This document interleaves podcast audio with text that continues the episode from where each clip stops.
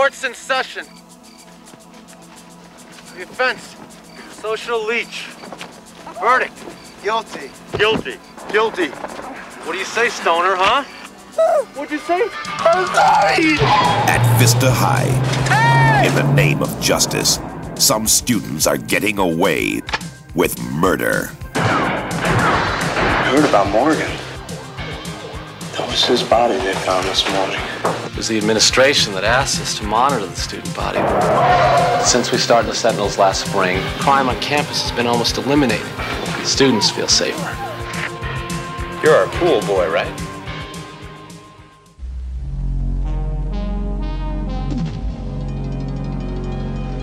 Hey everybody, it's the Cannon Cruisers. I'm JD, And I'm Randy. and today we're going to talk about a film from 1986 called Campus 86. It's- Otherwise known as Dangerously Close. That's the real title, not the working title or whatever they wanted to call From it. for you. fan favorite Albert Pyun.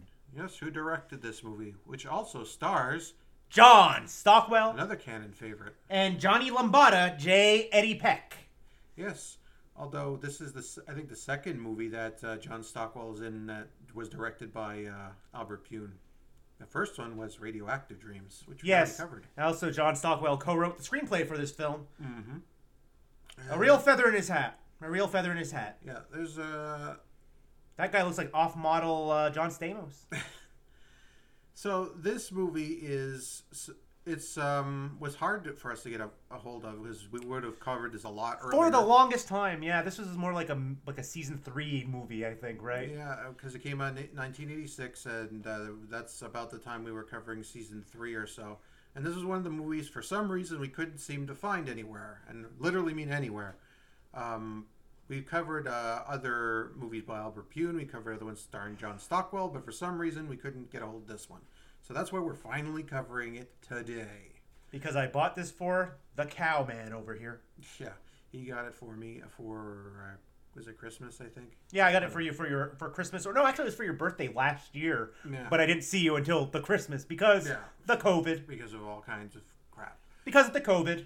Yeah. So anyway, this movie is about a high school and a group of people in the high school called the Sentinels, who are supposed to be looking after the campus, but they seem to be getting out of control. They're supposed to be a uh, neighborhood watch type of dealie Yeah. to to lower the crime at their.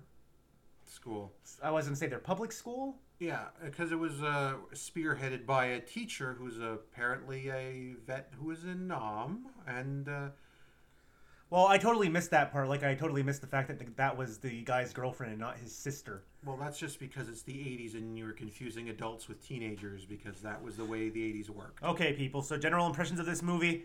Everybody is way too old for this to be playing the roles they're playing in this movie. I mean, like I said before, it's the 1980s. If it's a movie that takes place in high school and the people don't look like they're in their 20s or, or late 20s or even early 30s, then it's it's not a high school movie. All the teenagers look the same age as their teachers. Literally, I think the only movies where that doesn't happen are Ferris Bueller's Day Off, where uh, where uh, Matthew Broderick was actually a teenager and his girlfriend wasn't. well, not just that. It's like uh, movies by um, John, John Hughes. Those types of movies. That's pretty much it. Every other one, you'll be lucky if you find people of the correct age, and this movie was no exception to that rule. So essentially, it's a neo noir movie because we have It's an use that. action thriller, We but not really. We have to use the term neo noir for everything now because it's apparently every single movie now. So that's a misnomer. It's just not a very action-packed movie. So it's, not an action thriller. It's a thriller. It's a straight thriller. It's a thriller. It's there's it's not an action movie. It's uh it's, it's about these this guy who's uh, the main character who is trying to solve this. Why, why are people disappearing? Why is these people ending up dead? You What- basically did not need this to be set in high school at all Not really. because it was literally about a reporter trying to determine what happens to their friends uh, amongst this whole entire rash of uh, vigilante justice going on. Yeah, but it's probably easy to greenlight at the time. Probably they changed it to that so it could get more attention because at the time that was you know the John Hughes era and those types of movies were popular. So it was probably changed for that. And of course, can't know that, and there's no real trivia about the movie, but it's a good guess. Um, so it's, yeah, it's it's the film debut of uh, Mm-hmm. of Mr. Uh, Johnny Lambada, J. Uh, J.A.D. Peck, yeah, who would like go in to start in Lambada. He was pretty good in that one too. Actually, that's why I call him Johnny Lambada. he was pretty good in that one. He was pretty good in this one too. For people who've been with us for a long time, I'm bad with names. Yeah, he is. Unless it's Lucinda Dickey, he isn't going to remember your name. And she's not in this movie, by the way, because uh, this was after her year of activity that we cover so heavily, apparently, on here. All right, so this movie, um, I guess we might as well go into general impressions. Uh, if I didn't know it was directed by Albert Pyun, I probably wouldn't realize it was directed by Albert Pyun, to be quite honest. Well, there is a distinctive stench of Albert Pyun on it. That there's a little bit of a music video vibe to it, such as that one scene where he kept uh, fading in and out between two scenes. Yeah, but that was very minimal stuff like that. It didn't really feel That like was it. very Albert Pyun. And then the masks, the cheap ass masks they wear for their vigilante justice of the Sentinels. Yeah, but that worked, I think. It fit with the fact that they're supposed to be uh, dumb kids. And like I said, it didn't re- doesn't really feel a whole lot like his other movies because we've watched a few at this point, and they all have a real distinctive flavor of them to them. And like also, I guess we might as well say it because it's, it's kind of an elephant in the room, but his stuff is probably of all the directors we covered is the most consistently low quality, like just not good. Not even like, in spite of the quality, it's a good movie. It's just no. This movie had like a budget of like a million dollars, give or take. But this is one of the ones like uh, Radioactive Dreams. I think works for what it's trying to do, and it doesn't really show like it doesn't really show any of those issues a lot of his other ones have, including. I will say that I think pro- probably why it's less distinctive for him is that um, he wasn't involved in the screenplay at all. Yeah, and it was also his third movie. Uh, he did this one right after Radioactive Dreams, and uh, a little while after The Sword and the Sorcerer. And it's doesn't feel a whole lot like, like I said, the movies we covered before, or even the movies after, like Nemesis. It just kind of feels more. I'm going to do a thriller, and here's here's the thriller. Also, I before we had watched the movie, I told JD, I'm like, oh, I'll read you the uh, synopsis off of Wikipedia, which actually I should just read it off of you, but as but it makes it sound um, like a different movie. But the movie I was actually thinking of was Young Warriors. Yeah, that's that's another Cannon movie which you were going to cover. I the movie because it's like the premise of the movie is I thought I'm like oh it's just gonna be about vigilante justice and then him trying to get revenge. It's like no wait no that's Young Warriors. No, that's that's kind of, that's more Young Warriors. This is just uh, trying to figure out what's happening to the people and then try to stop what happens. It's like more straightforward than uh, than that sort of thing. Like this is literally what is written on Wikipedia, and it's a it's, it's at an elite school. A group of students call themselves the Sentinels begin terrorizing their socially undesirable classmates. Soon, one of their targets ends up brutally murdered. An editor of the high school paper begins to investigate, and the Sentinels become even more ruthless in their behavior. Yeah, that's kind of bearing the That that that that that sounds like just a straightforward thriller, which is what the movie actually was. It is like I said, a, a thriller. But uh, the way that we're, we're to make it sound like they're escalating because he's being investigated. No, the point of the movie is that they're just like going off the deep end, more and more and more, and then by the end they realize uh, we've gone too far. Oh, and spoilers: the teacher got more and more uh, into killing the Yeah. bad people because he's a Vietnam vet. Yeah, he's one of the uh, the people who didn't come back quite the same, I guess. It's probably it's just an excuse to show why he's the way he is, I guess. Uh, yeah, so that's the general impression is that it didn't feel a whole lot like an Albert Pyun movie because he just directed it. He didn't have anything to do with the writing. Though the character of um, Kruger Rains was a very Albert Pyun character. He was, yeah. Although he also very much of the era too, because they always had that kind of best friend character. So um, I guess we might as well uh, go into lowlights first. Um, the lowlights uh, to me would be like it's pretty typical. like uh, this, it's not a whole like very original or anything like that. Uh, once you know what the story is, you pretty much know how it's going to go. Yeah, there's a better movie in there somewhere. And I'm, I'm not going to say it's because of Albert Pyun this time because he did a serviceable directing job. I'm not going to say it's because of the screenplay because the screenplay was okay. It's fine. It's it's just that it's the most okayest of movies and I've seen in a while. Very generic teen vigilante film. Yeah, like I said, uh, it that the, the problem is like uh, it's um, it's pretty uh, it's pretty obvious where it's going to go, and you It's know, also not very exciting. it's not exciting either. But like I said, you know more or less where it's going to go, so I might as well just like go into the highlights of it instead. As uh, that despite how slow it was, it was fun to watch. I had a good time watching it. I mean, I didn't have. Uh, I thought the acting was fine. That was my highlight. that was a good one. That was pretty good too. Like I said, um, it was just uh, engaging. and Like I said, it wasn't. Eh, I don't know if I would call it engaging. Well, I was enjoying myself watching the whole thing. I didn't get bored watching it, which is a sign it's engaging. I didn't say it's highly engaging. I just said it's engaging for what it is. And like I said, it's fine. There's nothing compl- There's nothing amazing about the movie. I, I just like. I just kind of felt that it was like totally uninteresting. Like I just felt it was very generic. There were some good shots, and there was a pretty good red herring involving his friend. I thought. Yeah, but I was too busy making jokes about that because once I realized, oh, they're gonna be, it's gonna be a bad joke. He's gonna come in and he's gonna do the whole hey, the bad thing about being around here is the vampires type of thing. Like that, that's a stupid. Uh, put a uh, what do you call those? A uh, not, Stinger? A stinger, yeah, a stinger or, or a uh, put a put a pin in it Yeah. type of shots. Like I said though, it's uh, it's fine for what it is. It's there's nothing like amazing about it or anything, and I'm actually kind of confused as to why it has a lower Andy re- rating than Down Twisted does. Because Oh, I was just messing for you. Actually, I switched the scores on it on purpose. well, good because that wouldn't make any sense because Down Twisted was one of the worst things we watched. Actually, you can actually compare that to this because it's the same sort of idea of like a you know thriller to about twists more or less. That movie. This is gonna sound mean, but once once Albert Pyun goes to South Africa to start doing his movies, the quality in film kind of is like nosedives. Yeah, but the the main point I'm trying to say is that the movie that movie was just like here's a twist here because there should be a twist here, but when you think about the twist for five seconds, why is this a twist? It doesn't make any sense in the context of the story. But in this movie, it does make sense. And like I said, um, what happened to Albert Pyun after this? I have no idea. He is uh, the master of B movie schlock.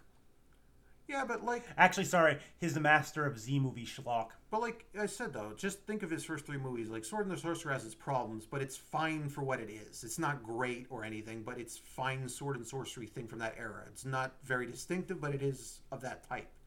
They did Radioactive Dreams, which was surprisingly original and fun, and did this one, which is competent.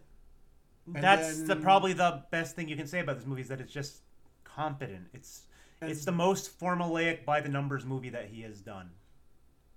and considering what he would go on to do, I mean, we might cover uh, something else he did, like non-Cannon wise, but I think this is it for Cannon. I don't think. Yeah, this is everything for Cannon. This is everything for Cannon. So, like, like I said, um, as far as it goes, I'm gonna go ahead and just give this one a three. It's pretty much the typical three movie for me, where it's just that was fine. I had a good time watching it, and I think that's the best way I could put it.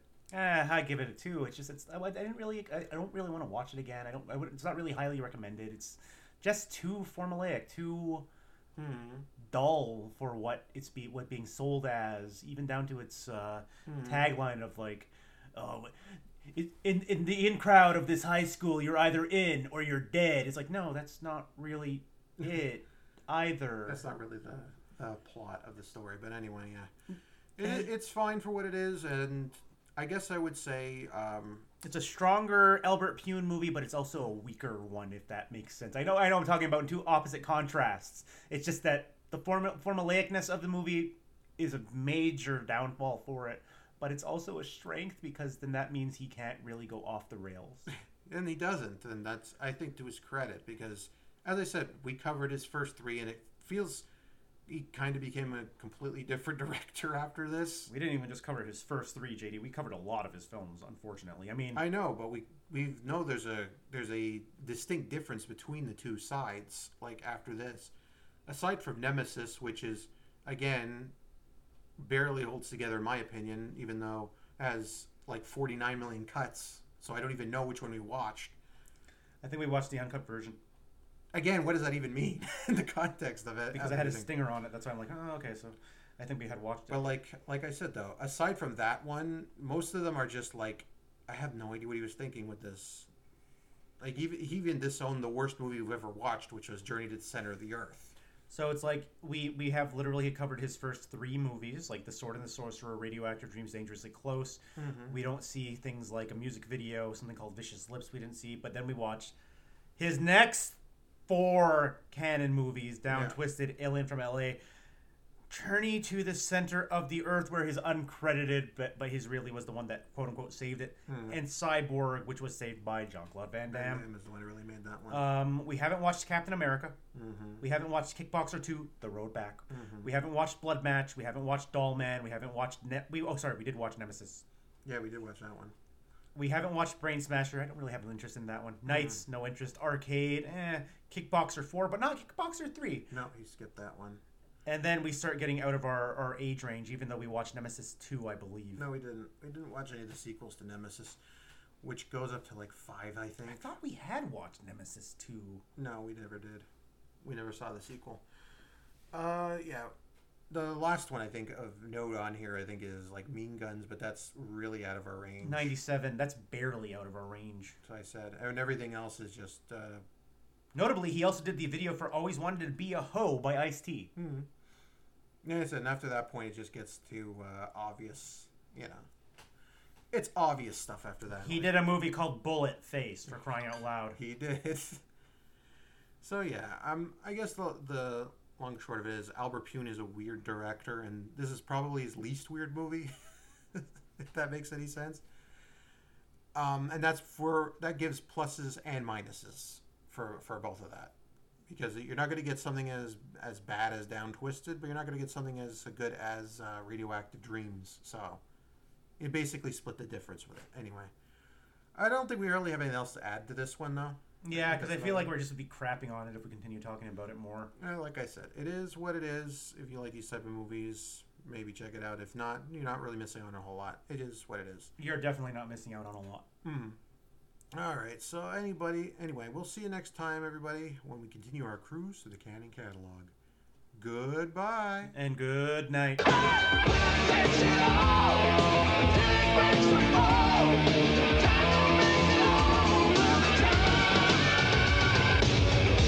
We're Cannon Films, and we're dynamite.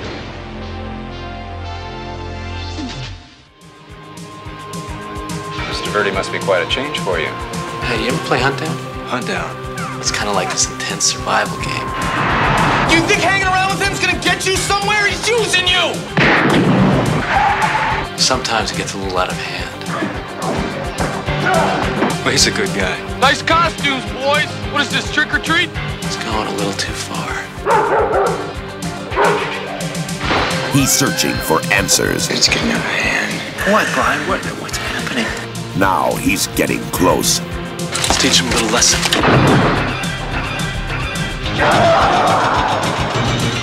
Dangerously close.